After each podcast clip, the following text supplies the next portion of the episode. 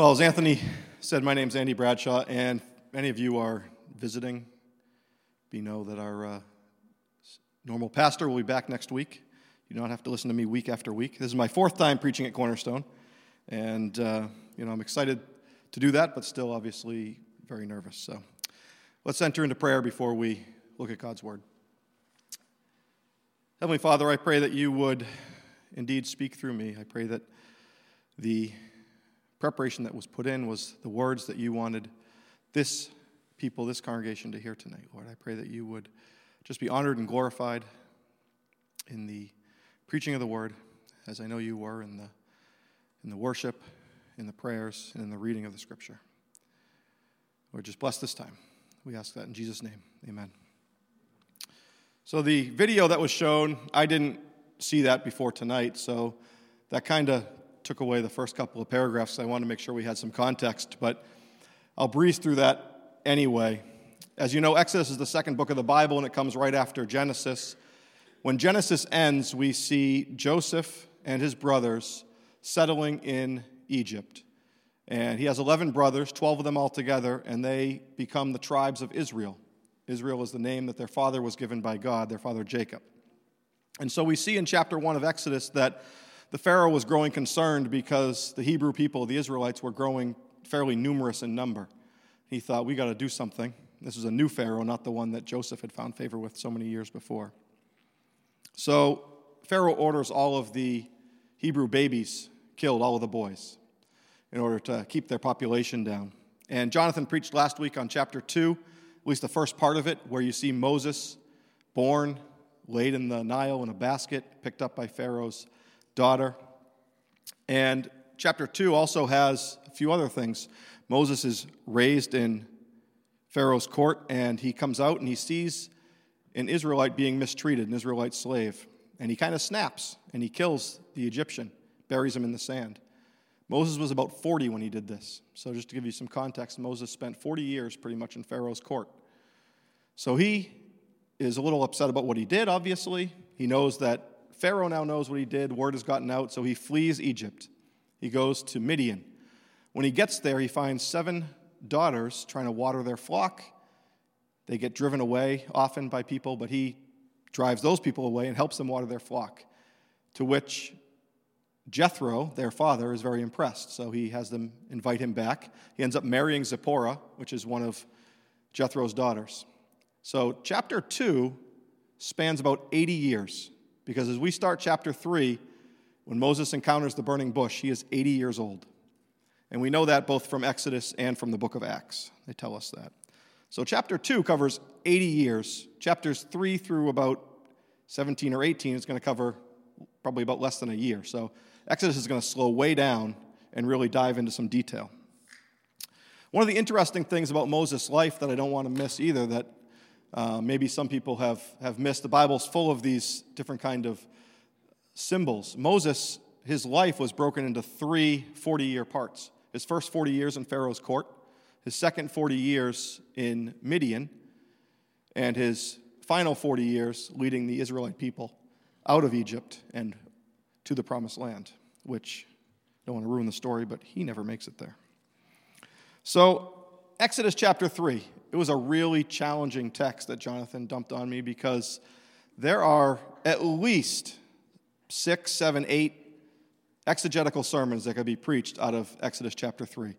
If you go looking for sermons, you'll find all kinds of topics that are covered, and properly so, by Exodus 3. It's a huge task. It's one of the most famous passages in the Torah, which is the first five books, and it has been preached on a lot. So what am I going to do? Well, we're trying to go through Exodus in an 18 week series, so it's really more of an overview. And whenever I'm looking at the Old Testament, there's a couple of things I want to do. And I found a quote. I don't know if you can read that when I converted the slides to the software here. Looks like it got a little small. Sorry about that. I'll read it. God reveals his nature and his purpose through his word. To ignore the Old Testament is like making a new friend and never asking about his past. God is the same in the Old Testament as he is in the New. And studying the Old Testament allows us to know him better and more fully understand our place in his plan. And that's from uh, Got Questions Ministries, which is a pretty good resource uh, online if you're, they cover a lot of common questions. So, really, that's my goal tonight. My goal tonight is to do those two things to see what we can learn about God's nature, His character, from the Old Testament passage, and see what we can learn about our place in His plan. So, if nothing else, I hope that those two things are communicated. I think those are the most important things to pull. So, when I was a kid growing up, there's a few people here tonight that met my stepfather, not too many of you. He worked at Raytheon for a long, long time, and every year they had an art show. And he would always put a painting in the art show every year. He never won, as you can probably see. But every year, his paintings depicted some scene from the Bible.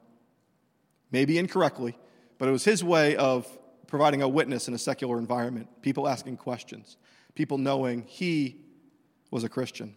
So when somebody asked me to picture God, as sad as it is, and I know it's pretty small up there, I picture a guy sitting on a throne in a white robe with no face because it was on my living room wall my entire life. I can't help it. So, if I ask you guys to imagine what God looks like, what do you think about? Some people say God is light, and this is what they picture, perhaps. Some people think about the old classical paintings of God, maybe something like that. This is what you find on the Jehovah's Witness website. This is their picture of God. Maybe some people are into movies.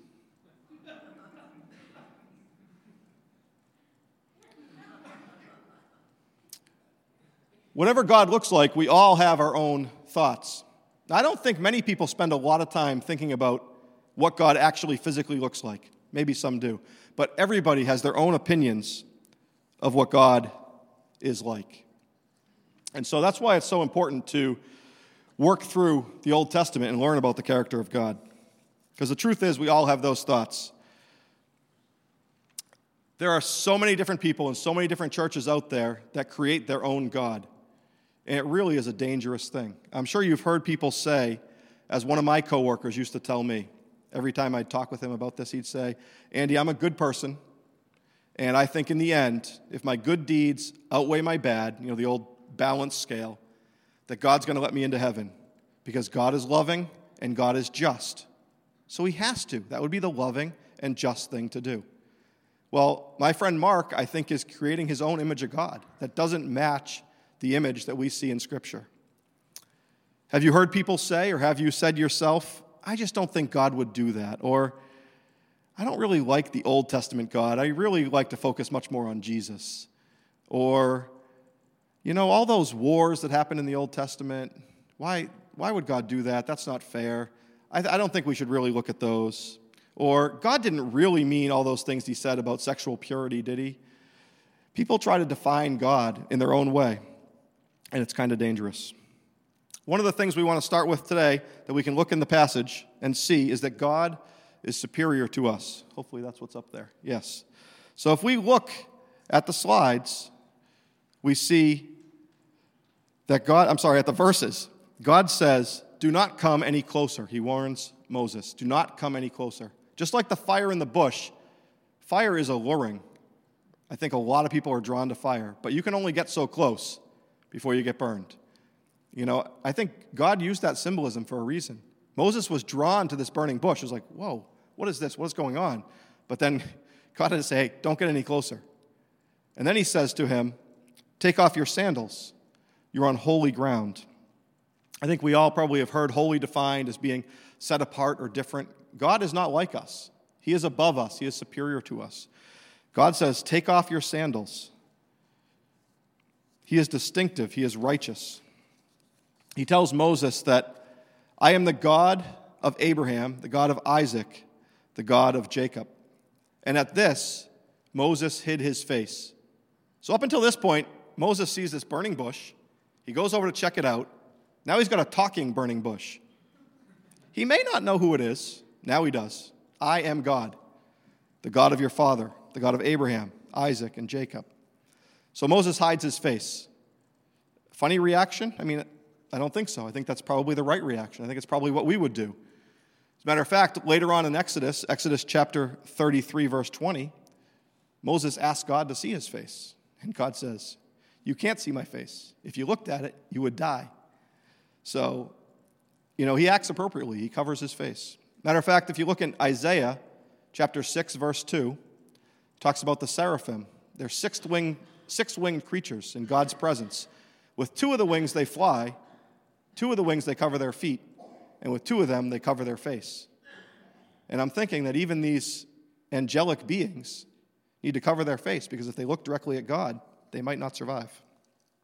So, I want to catch the point that God is not our buddy, He's not our friend.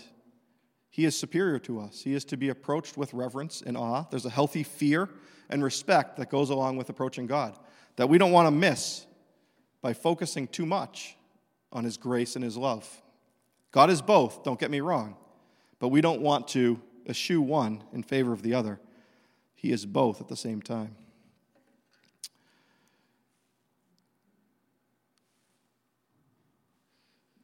So, what else can we learn about God's character besides the fact that He is superior to us? Well, we can learn from these passages, these verses, that God is with us. In verse 7, God says, I have indeed seen the misery of my people. I have heard them crying out, and I am concerned about their suffering. So we see that God hears what's going on he sees what's going on and he has concern about what's going on. He's not above us in the sense that he doesn't care enough to get involved. And that's an important point. And I don't think it's until you really understand that God is superior to us that the fact he comes to be with us is really that amazing, that cool, because he doesn't have to. He doesn't need to. He doesn't need the aggravation of dealing with people. And if you work through all of Exodus with us, you'll see what a tough people God's people are. They don't treat him well, regardless of what he does, those signs and wonders he shows them. So God has seen, he has heard, and he is concerned. Going on to verse 8, it says, I have come down to rescue them and to bring them into a, a good land, a spacious land. So God not just sees and hears and is concerned, but he takes action. He's come down to rescue them, he's come down to bring them to a better place. I want to put this into maybe more common vernacular. God sees, God hears, God cares, God meets us where we are, and God wants to give good gifts. Honestly, each one of those five points could be another sermon all on its own. There's verses throughout Scripture that back up the fact that God is watching, that God hears things, that God is concerned about people, um, that God has come down. We'll touch on that later. And that God wants to give good gifts to his children. There's just no end, really, to the depth of Exodus 3. I'm really only going to touch the surface. And the final thing I think we can learn about God, besides God is superior, God is with us, God is. And that's not, that's not uh, a mistake. It ends right there. God is. In verse 14, he says, God says to Moses, I am who I am. Moses asked God his name. He says, What am I going to tell them? Who am I going to tell them sent me? He says, I am who I am. This is what, are what you, this is what you are to say to the Israelites I am has sent me to you. This statement really is antithetical to our logic. We don't stop there. We don't say, I am. God is. People are waiting for the rest of the sentence. But for God, that really is the end of the sentence. He's not defined by external things, He's a self defining reality. It's an amazing thing that can blow your mind as you try to think about it. A better, maybe more literal translation is I be who I be. Not very good English, but I be who I be. And when you look at the grammar, too, the grammar is kind of devoid of tense and conjugation. It's past tense, it's pr- present tense, it's future tense all at once. So it could easily just say, I have been who I have been. I am who I am, and I will be who I will be. Now, when we give those answers, they're, they're cop out answers. I mean, right? The most famous person, not in my notes, but makes me think of Bill Belichick. It is what it is. It's not an answer, it means nothing. You know, I am who I am. It means nothing when we say it, but for God, it means everything. He's basically saying to Moses, if you want proof that I am who I, that I, who I am, that I'm God, the proof is in the Exodus. The proof is in the fact that this is going to work. That's what God says. I have been who I've been. Check my track record. That's what God says. Look at my track record. Look at what I've done. Look at what I've done already. Look at what I'm doing now. And trust me with your future. In verse 12, God says this to Moses This will be the sign to you that is I who have sent you. When you have brought the people out of Egypt, you will worship God on this mountain. Moses ends up right back in the same place where he sees the burning bush, worshiping God after the Israelites are brought out of captivity. God says, You want proof? The proof is when it's done. That's what God says. When people ask us about ourselves, what do we say? We might say, I am a student. I am a mother. I'm a cancer survivor. I'm a soccer player. I'm an artist. I'm a Democrat. I mean, there's all kinds of things people say to define themselves. God just stops at I am. And the problem with what I talked about before, with defining your own reality of God, with my friend Mark or other people who try to just pick and choose what parts of God they want to ascribe to Him, is that it doesn't change who God is. It's, it's, it's as silly as us thinking that anything else we can see is different than it is because facts aren't changed by our opinions, and God is not changed by what people think of him. The great thing about that, oops, don't need to go ahead to that yet. The great thing about that is that God, then we can trust him to do anything, right? Because God is not constrained by anything or any person. He can't be convinced to do something or not do something because of any person. And we know that he's going to carry out his promises because he's constrained by one thing he's constrained by his own character. He cannot lie. So if he says he's going to do it, he's going to do it. Again, you could certainly spend at least a sermon, if not a sermon series, on unpacking God's name, I am, which in most of your Bibles is going to appear as Lord in capital letters because Yahweh, the name I am, was so revered by the Jewish people, they got out of the habit of saying it, they got out of the habit of writing it, they just changed it to Lord, which means master, something like that. And so in your Bibles, in the Old Testament, when you see capital letters, L O R D, that's God's personal name, I am, being used. So the second thing I said we were going to do was try to learn about our place in God's plan. I think that's a really important thing to do when you're looking at Old Testament passages. So let's try to understand what we can learn about our place in God's story based on what we see here. God has a plan to rescue his people, he has a plan to uh, bring them out of captivity. He could do that all by himself. He doesn't need Moses, but he chooses to use Moses.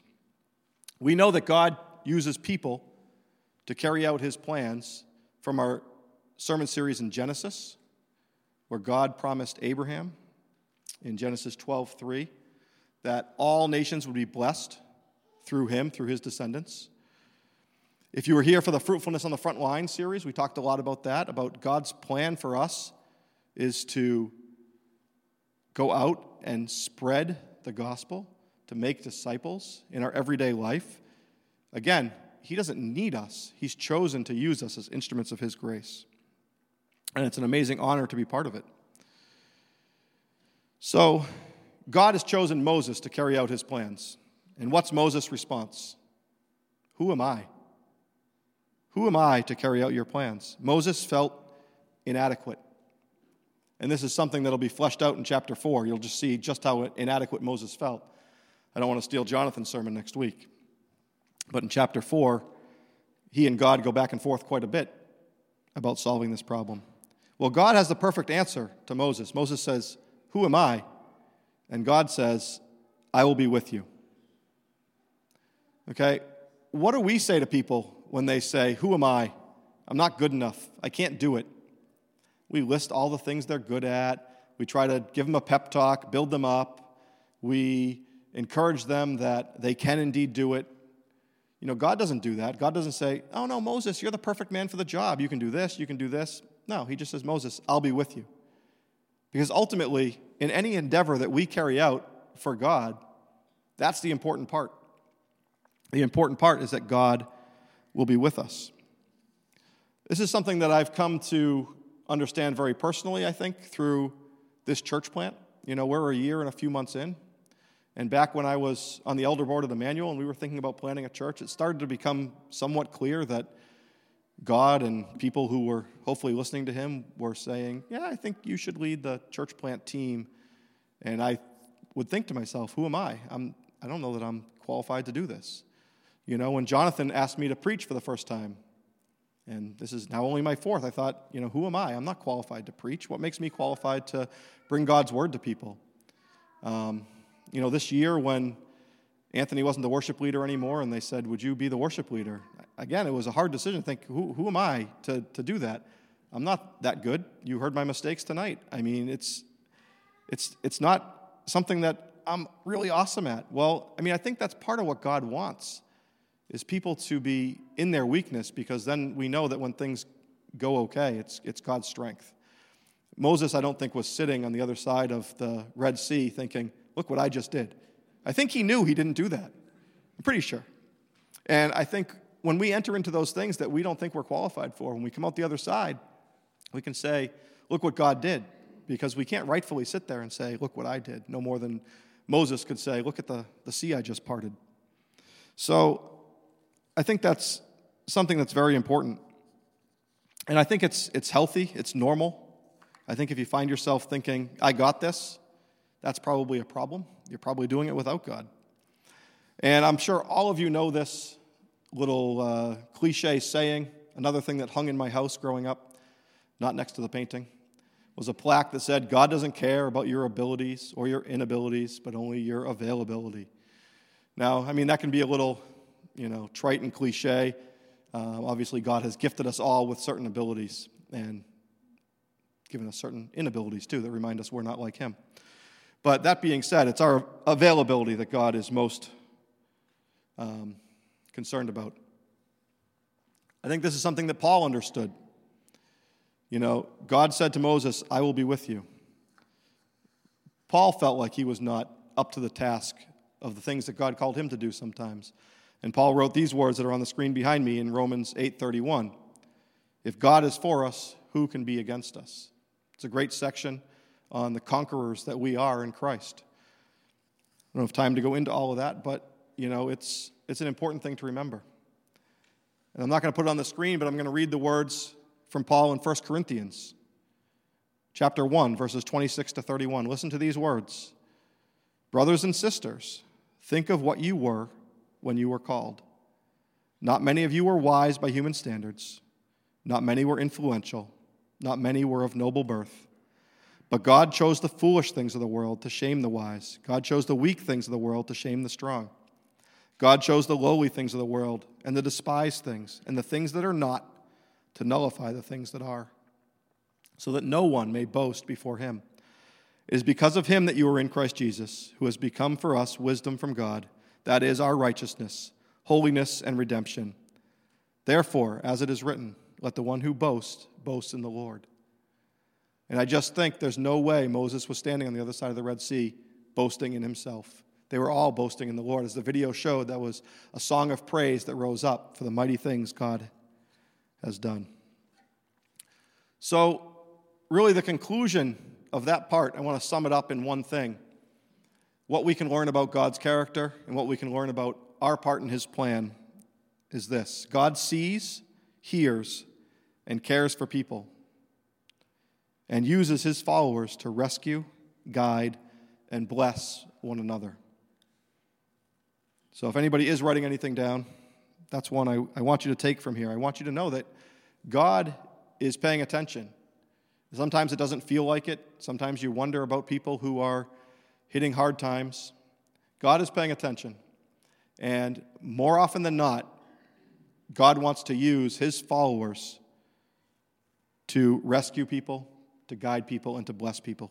He doesn't often do it himself through some supernatural event. Instead, it's his power of the Holy Spirit inside of his followers.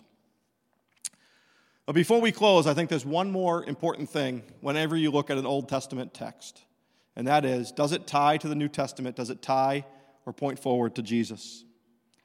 And I think this text does. You see, Jesus himself used some of these words that we see here.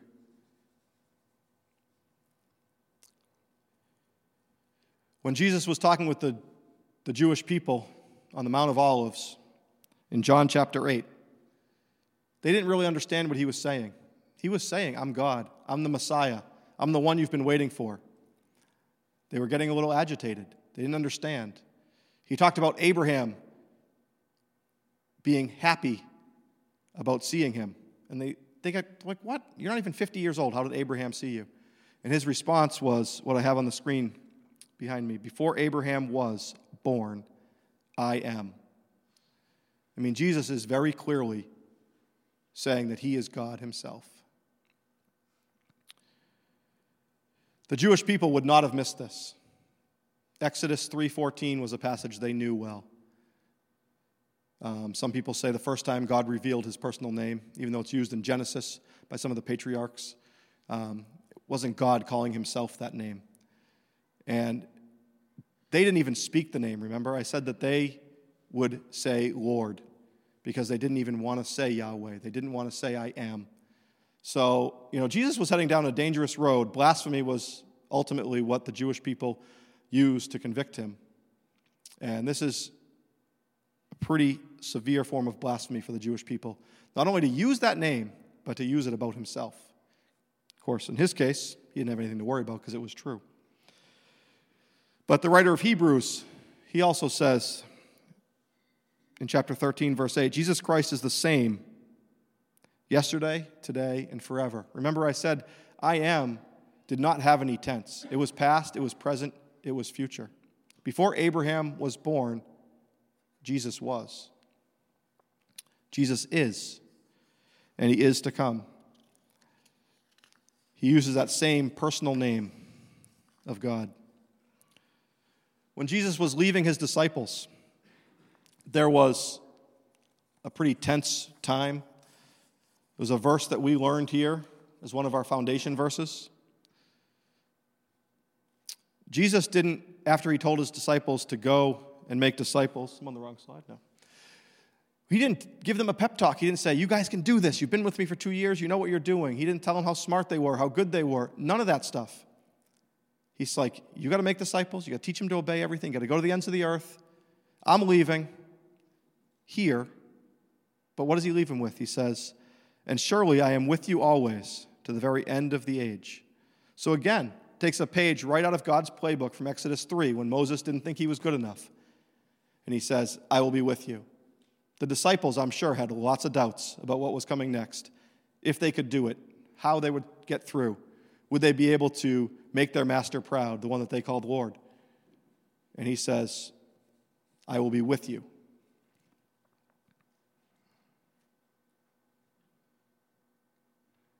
So, back to this picture that hung in my living room.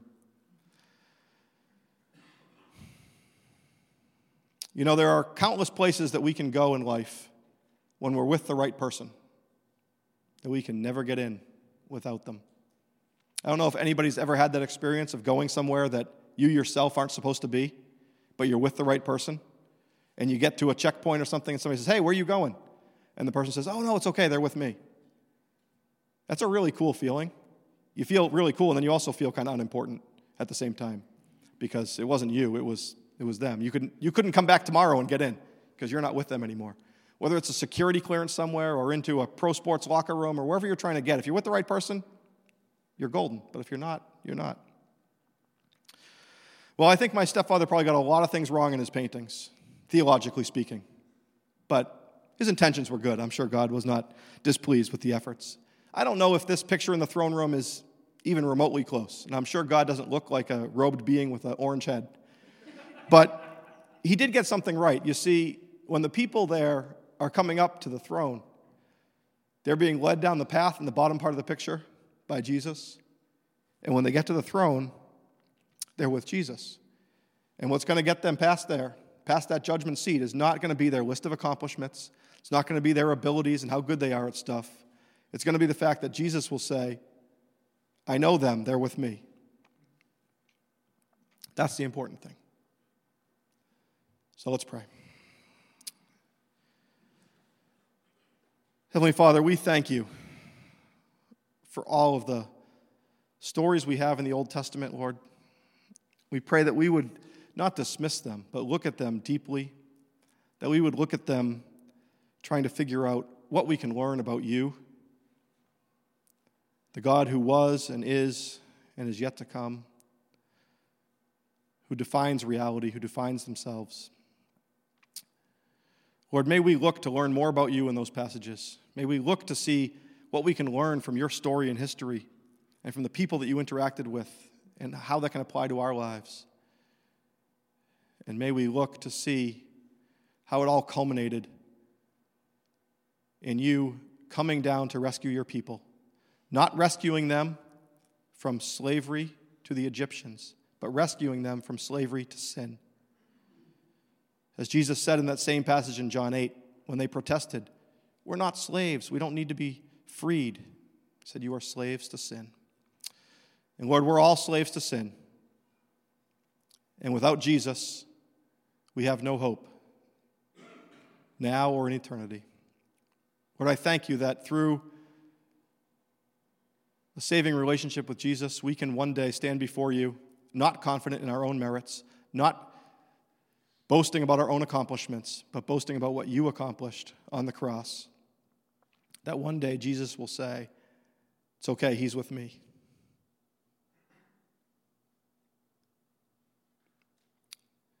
Lord, I pray if there's anyone here tonight who doesn't have that confidence, that they would seek that out tonight. We ask all these things in the name of our risen Savior, in whom we have that hope. Amen.